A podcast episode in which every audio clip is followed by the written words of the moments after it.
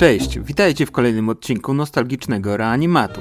Dziś zagłębimy się w historię y, jednego z najwybitniejszych polskich sportowców, który swoimi skokami zmienił nie tylko losy zawodów, ale także nastroje całego kraju. Tak, to będzie o Adamie Małyszu.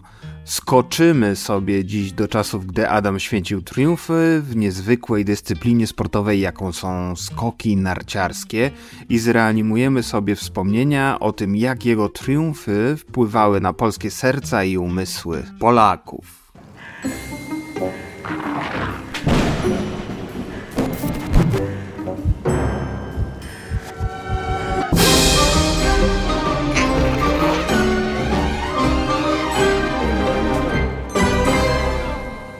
Skoki narciarskie według mnie to jest absolutnie ekstremalna dyscyplina sportowa. W Polsce może się tak nie kojarzyć, bo wspominamy konkursy głównie z niedzielnymi obiadkami i tak takim chillowaniem przed telewizorem, oglądaniem prostych chłopaczków z gór, co sobie skikają na nartach. To przez to, że ta dyscyplina była u nas tak niezwykle popularna i mogła trochę spowszednieć. Ale spójrzmy na to trochę inaczej. Z perspektywy kogoś z kraju, gdzie ten sport nie jest tak bardzo popularny jak u nas, może wyglądać to zupełnie inaczej. Skoki popularne są głównie w Europie, zwłaszcza w krajach nordyckich Norwegia, Finlandia, ale też w Austrii, Niemczech, Szwajcarii i Słowenii. No oczywiście też yy, u nas. Można by twierdzić, że skoki są popularne też w Japonii, ze względu na to, że jest mnóstwo skoczków z tego kraju i odnoszą oni spektakularne sukcesy, ale na przykład taki Noriaki Kazai, chyba mój ulubiony skoczek narciarski oprócz Polaków, twierdzi, że w swoim kraju jest, nie, nie jest gwiazdą i że skoki nie są tak bardzo popularne. No ale postawmy się w roli na przykład kogoś z Ameryki Południowej albo z Hiszpanii, gdzie te skoki w ogóle nie są popularne. Co taki człowiek widzi? Taki człowiek widzi pewnego rodzaju szaleńca, który na szczycie góry rozpędza się do ponad 100 km na godzinę. W odpowiednim momencie na rozbiegu musi się odbić, czyli wyskoczyć przed progiem. Zawodnik ma na to 2 lub 3 metry, żeby dobrze trafić i wyjść z progu. To są ułamki sekund przecież i weź tu traf dobrze. Zawodnik się wybija i leci około 4 metry nad ziemią, nad bulą, tak zwaną, i tak se leci, ponad 100 metrów. Mówimy tu o normalnym lub dużym rozmiarze skoczni. Na tak zwanych mamutach, e, chociaż profesjonalnie powinno się mówić skocznie do lotów narciarskich, ale ja lubię określenie mamuty, dobrze to odzwierciedla charakter tych obiektów. Na tego typu skoczniach leci się około 10 metrów nad ziemią i dolatuje się do ponad 200 metrów w dal.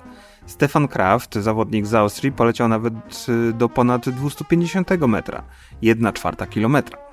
E, dokładnie to było 253,5 metra.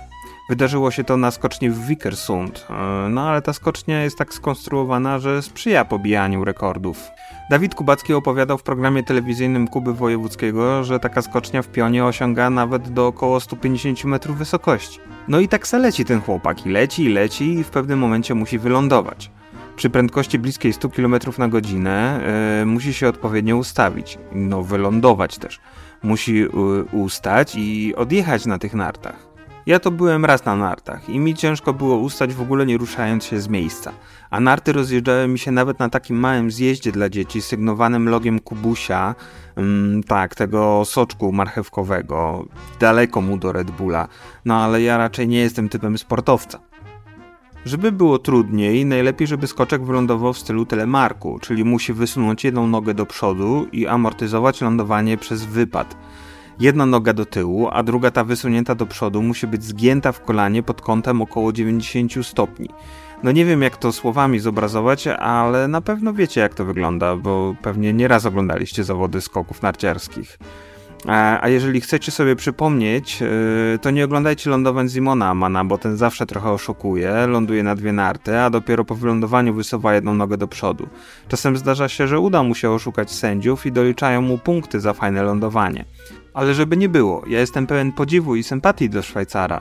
Skacze on do tej pory i kibicuje mu tak samo mocno jak Polakom. Niestety nie jest on już w topce, ale dodatkowe punkty szacunku należą mu się za to, że nadal właśnie skacze i potrafi rywalizować nawet y, z o połowę młodszymi zawodnikami.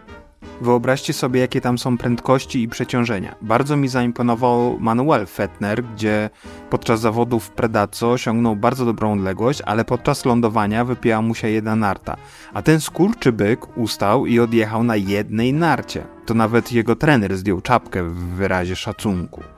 Do tej pory, gdy widzę Fettnera, gdy startuje w zawodach, to mu kibicuję i jestem pełen podziwu dla tego zawodnika. Link z filmem na YouTube do tego skoku zamieszczę w opisie, musicie to zobaczyć. Zawodnik przepisowo musi ustać na nartach aż do linii ułożonej z gałązek z choinek i wyhamować na dojeździe, co też nie jest takie oczywiste, bo zdarzały się przypadki, gdzie przy dużej prędkości zawodnicy wpadali w bandy i niekiedy robili sobie krzywdę w ten sposób. No i wyobraźcie sobie to wszystko. Czy to nie jest sport ekstremalny? To wrażenie potęguje to, y, jak się jest na skoczni podczas zawodów i widzi się to na żywo. Telewizja wypłaszcza trochę ten zeskok. W rzeczywistości wydaje się on bardzo stromy i każdy ze skoczków wydaje się szaleńcem.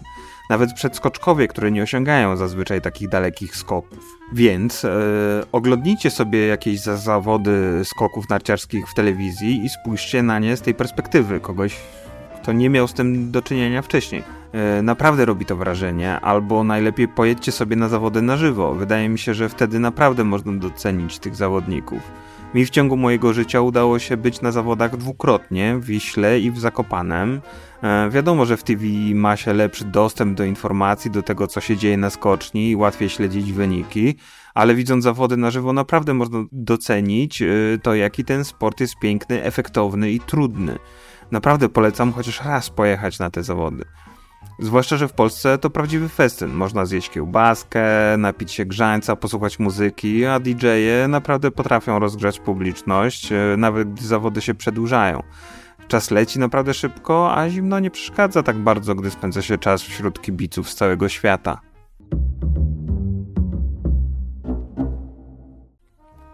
Adam Małysz urodził się 3 grudnia w 1977 roku w Wiśle i swój pierwszy skok oddał już 6 lat później na małej skoczni o punkcie konstrukcyjnym wynoszącym zaledwie 17 metrów. No ale to był dzieciak. E, w rodzinie Adama były silne tradycje narciarskie. Jan Szturc, wujek Adama Małysza, e, też był skoczkiem narciarskim, a po zakończonej karierze został trenerem w Wiśle Ustroniance. Był to też pierwszy trener naszego mistrza. To właśnie ten namówił Małysza do tego, by skupić się na skokach narciarskich, bo początkowo Adam trenował kombinację norweską, czyli połączenie skoków i biegów narciarskich. Czekajcie, czekajcie, bo oglądam właśnie Mistrzostwa Świata w lotach narciarskich. Piękny występ Piotra Żyły, y, skoczył 225 metrów, walczył o podium, ale niestety się nie udało. E, wygrał Stefan Kraft, Wellinger drugi, a Timmy Zajc stracił pierwsze miejsce i spadł na trzecie miejsce niestety.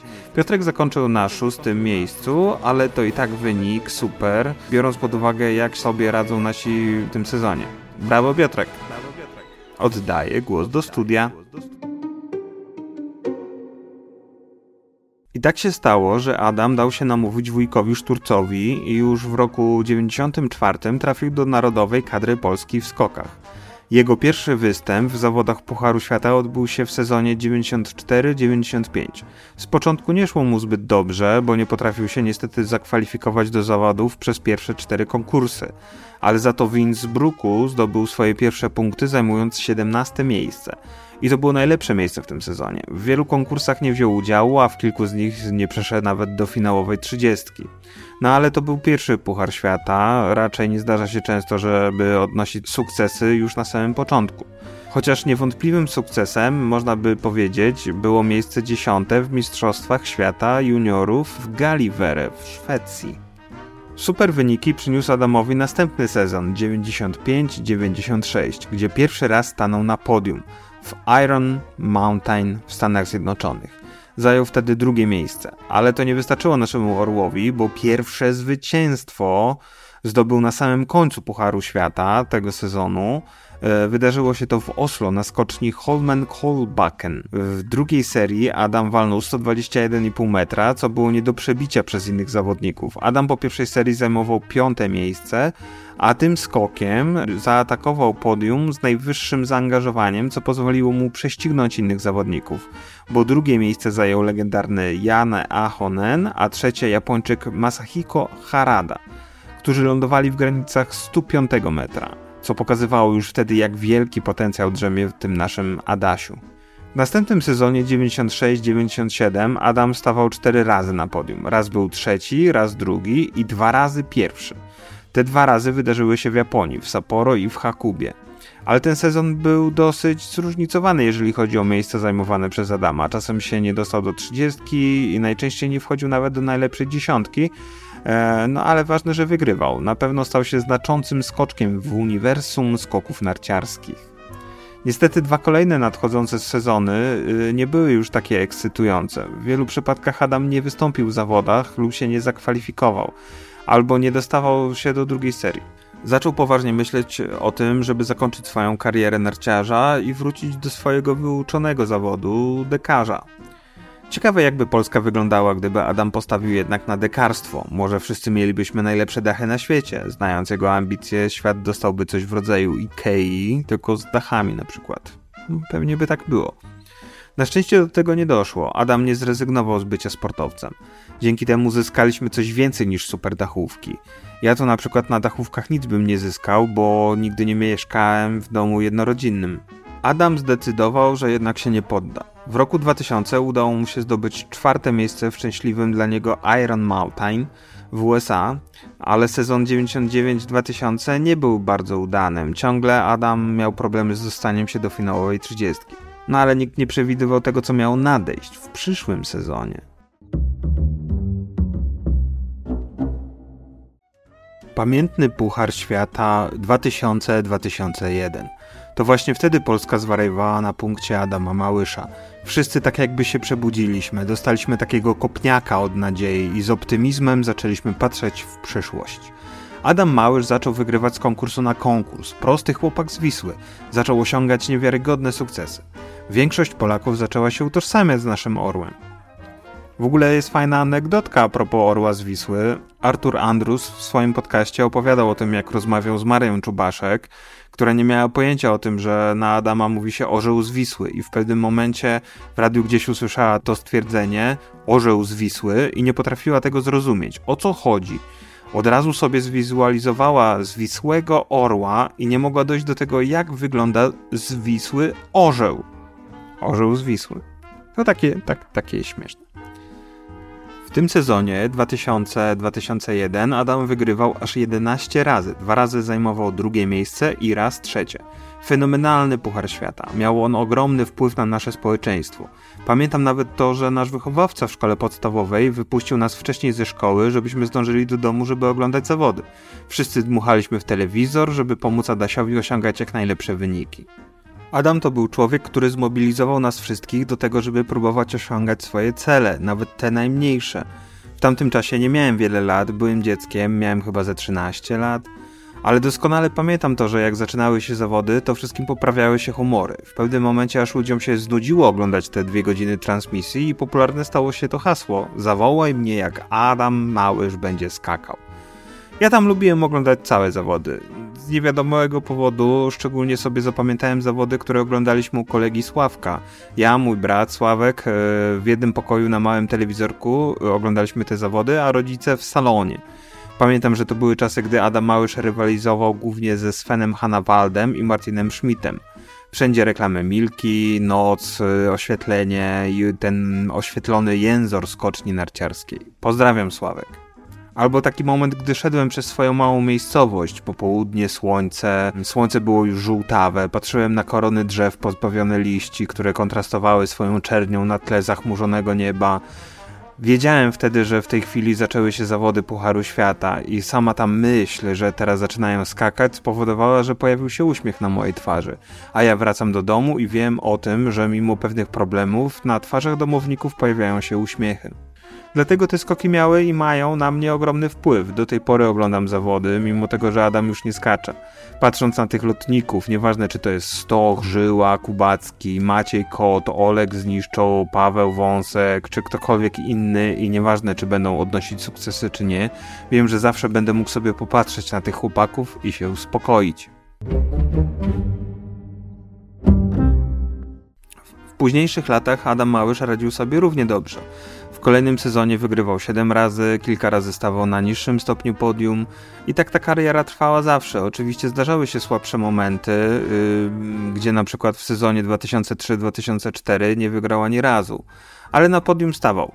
Mocnym sezonem był również 2006-2007, gdzie Adam wygrywał aż 9 razy. Można powiedzieć, że zwisły orzeł nigdy już nie zszedł z pewnego pułapu, mimo tego, że osiąganie podium nie było już takie proste. Nie zapomnę momentów, gdy Adam rywalizował z Simonem Amanem w Igrzyskach Olimpijskich. Byłem zły, za każdym razem Simon odbierał Adamowi złoto.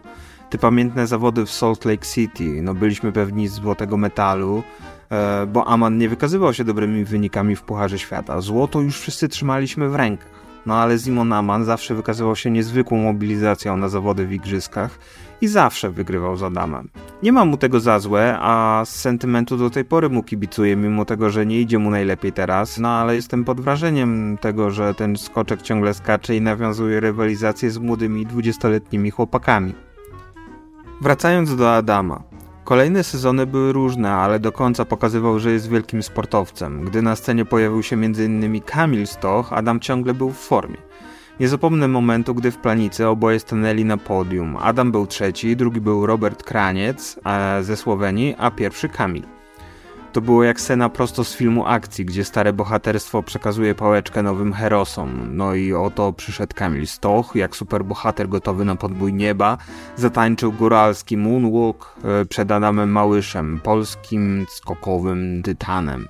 Gest na skalę światową wobec jednego z największych skokowych magów w historii. Co tydzień siadaliśmy jak do telenoweli, żeby właśnie oglądać te rywalizacje.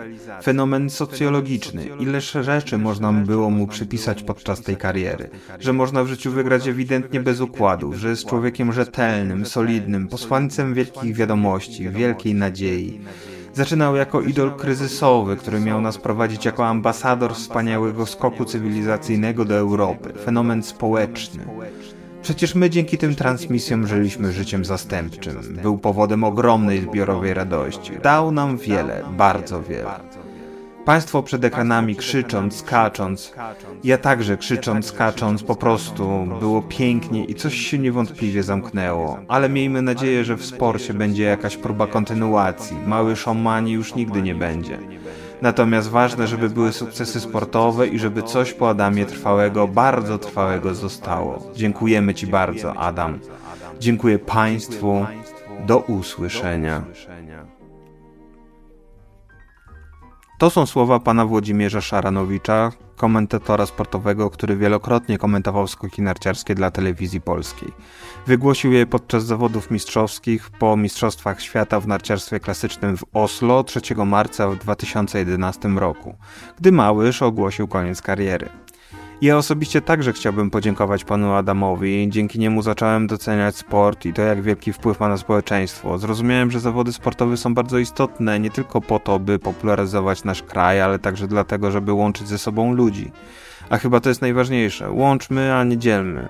A skoki narciarskie udowadniają, że wszyscy jesteśmy jedną rodziną, czy wygrywają Polacy, czy nie. W środowisku fanów skoku występuje szacunek do wszystkich nacji, nie ma nienawiści i z uznaniem traktuje się zawodników z innych krajów. I na przykładzie tej dyscypliny sportowej życzę wszystkim, żebyśmy się wspierali nawzajem i szanowali innych. Dziękuję za wysłuchanie tego odcinka i oczywiście zapraszam do zerknięcia na inne. E, ja jestem Genek i do zobaczenia. Widzimy się wkrótce. Thank you.